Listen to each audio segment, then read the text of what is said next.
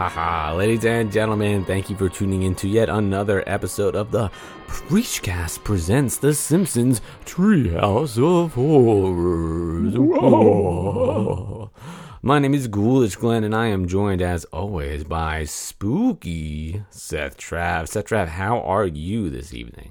I am living, my guy. Oh. I am doing it. I am I am feeling the vibe, the spooky times. We're almost at Halloween, my dude. That's right, only a few short days away, and let me tell you, we are hitting the ground running with this episode because it is um this is it this is this is the episode i am laying it down right now that this is probably this is my favorite episode of of the series so far this is Oh it. my God. this is it money is You're that money big a fan in. of the CGI treats in a bowl. I am down. Well, first of all, I do want to. I do like the like the CGI treats part in a bowl because it brought back like I for, I feel like I was just thinking about this maybe like last week where I just like remembered that Bart was like the spokesperson for Butterfinger. Uh, oh yeah, like- those, like it- nobody like better lay a fetter, finger on my Butterfinger. that part kind of just like fell out of my brain uh, and then i just remembered that it was a thing like last week and i was like man like i lo- like i loved butterfinger i'm like i need to I'm like Oh, tomorrow yeah. tomorrow on the way home i am stopping at wawa i am filling up the car and i'm buying me a full size full size A full size. king size ladies and gentlemen because we are kings my man and we're when they uh, the way they would animate the Butterfinger in all their Simpsons Butterfinger commercials, it it looked like the, the best thing ever. Yeah. That crunch, it, it just seemed amazing. I think it looked great. That's probably the same reason that I always thought that, uh, like watching Bugs Bunny, like hearing him ch- chewing into that carrot, I was like, that sounds great. Well, carrots I- would be great. I Carrots new- never crunched like that for No, me. they also don't taste anything like you- what bugs like lead you to believe they taste like.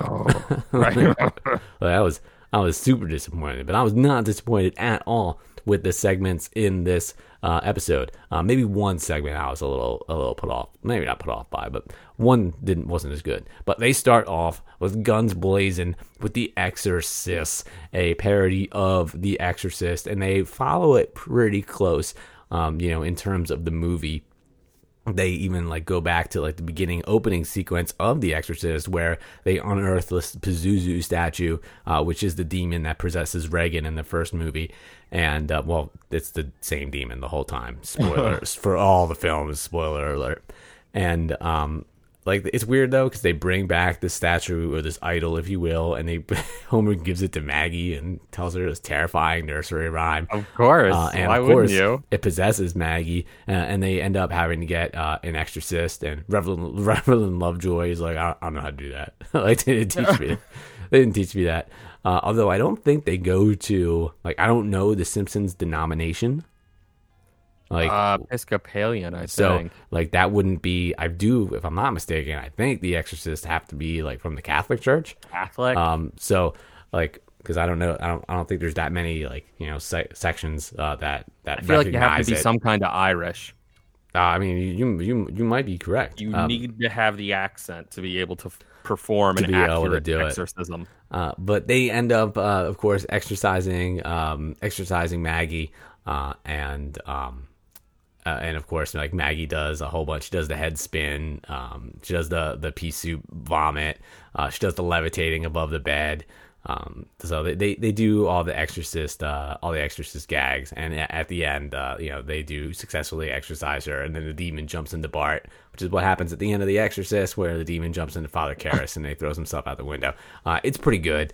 Um, I, I like this one. It, like again, it follows the movie like pretty well. Like th- it was just done well. It was good, and it was kind of It, fun. it was a very good parody of The Exorcist, which is done often and a lot in Yeah. other forms of media. Yeah, for sure. And then the next one um, is uh, Coralisa, which is a parody of Coraline. I don't like the Coraline movie. Uh, a lot of people are super, super I into it was it. pretty good, and the animation in this is great. The the the CGI, and that's even one of the jokes they make is that the like, like they blew the budget on this middle part horror segment. I mean, I, I just, uh, I don't know, man. Like, Coraline never hits all. If you like Coraline, you're gonna like this because they do parody, like you know, uh, Coraline real well. Lisa finds this, um, like alternative, like dimension through a door in her bedroom uh, that she like never, never realized was there, uh, and uh, she thinks it's pretty cool. Everyone's uh, pretty awesome there, and then they find out that they she finds out they want to like you know sew her eyes um, uh, with buttons, so she'll like always stay there and never leave. Um, they have to um, the family has to go in and kind of kind of save her. Um, it lo- it looks like you like you said the animation is super impress uh, impressive, uh, but for me it's just like if you don't like if you don't like Coraline, you're probably not gonna like them making fun of Coraline. So No. so for me, I'm just like I don't care how impressive this, how good this looks. I'm like this is just this is just not for me. Not a, not as fun. Uh, but the one that is super fun and which is definitely my favorite segment, which is saying a lot considering it's up against the Exorcist one, is the mm Homer. Um, where in this one, uh, basically, um, Homer is going to get to stay home while everybody else goes and visits Patty and Selma. Uh, he kind of just relaxes. He's super excited to like lounge around the house and he's just having a good times, basically eating like all the food, just not doing anything, being ultra lazy, um, you know, just, being just being dumb. Uh, so he gets down to the last bit of food one day, uh, and uh, Santa's little helper ends up eating his last hot dog, uh, and then he uh, he accidentally cuts his finger off, and it lands on the grill. And then he's like, "Oh, I was like, that's not good." And he's like, "That smells good." Uh, and then he's like, "I can't eat this." And then, sure enough, of course, he uh, he eats it. Uh, finds out that he actually tastes tastes delicious because of you know how um, sedentary he is and like his diet of just like you know fats. Doesn't he say he tastes like glaze, like donut glaze or something? Yeah, something like that. Um, so the rest of the the rest of the uh, show is just like him like slowly eating more and more of himself, being, and like slicing off a piece and experimenting with all types of different ways to cook it. Uh, and then he comes eventually, like his family comes back and they say like, "Oh, you look twenty pounds lighter." He looks way lighter than twenty pounds. He is like a stick because he's just been eating himself. And then one, one night, like he's he's cooking in the middle of the night, and Marge hears him like slicing off his leg, and he just has his leg in the pan, and he just like he just like blank stares at Marge like from across the room, and the camera's like over Marge's shoulder, and she's like, "This is this is it. This is the bottom. this, is, the worst moment of our marriage." And he's like, "Uh." and, and it's, it's it's nuts. He ends up having to go to a like a counselor to try to get help, um, but then he runs into Mario Batali, uh, the like the chef. But he says like, "Don't call me a chef," and um, he like turns his house into a restaurant, and they like Homer live, ends up living on as an ingredient because he can't stop eating himself. essentially. He just, Homer, he just right? eats himself to death. Yeah. Yeah. The last shot, one of the last shots is like his head in a frying pan as Mario Batali is like cooking him. And then he, his like body and his, his flavor lives on in like a series of franchise restaurants. It's hilarious. It is hands down. Like I feel like my favorite set. It is, it is great.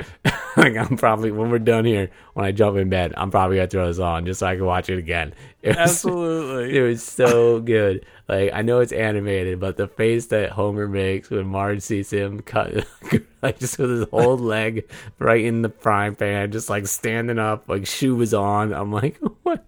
Like I don't know. I feel like as I get older, the things that I find funny are just stupider and stupider and stupider. And this, this episode is just all like just dumb dumb funny stuff that I feel like that like a child would laugh at, but I just I just really enjoy it. It's a good time. I it love was it. great. I thought it was hysterical. I never read or saw uh, the the what's it called the The Exorcist. the surviving type. Oh yeah, I don't know. I, I didn't even I didn't even bother with what they're what they're parroting. I was like, this is too good. Yeah, it was great. Yeah, man, great. Definitely, I feel like the highlight of the um, series so far for me. Um, but you know what? Enough about about my about my likes and dislikes. I, we want to know what you think of the series so far, of the show so far. By all means, please reach out to us over on Twitter at Preachcast, at SethTrav, at From the Crib. Leave us a review if you'd be so kind. It helps us uh, like kind of raise our our um, visibility in the different uh, stores and or listening platforms that you check the show out on and it's a big help. Goes a long way for us. We would very much appreciate it. And of course ladies and gentlemen we will see you here tomorrow. And remember to always practice what you preach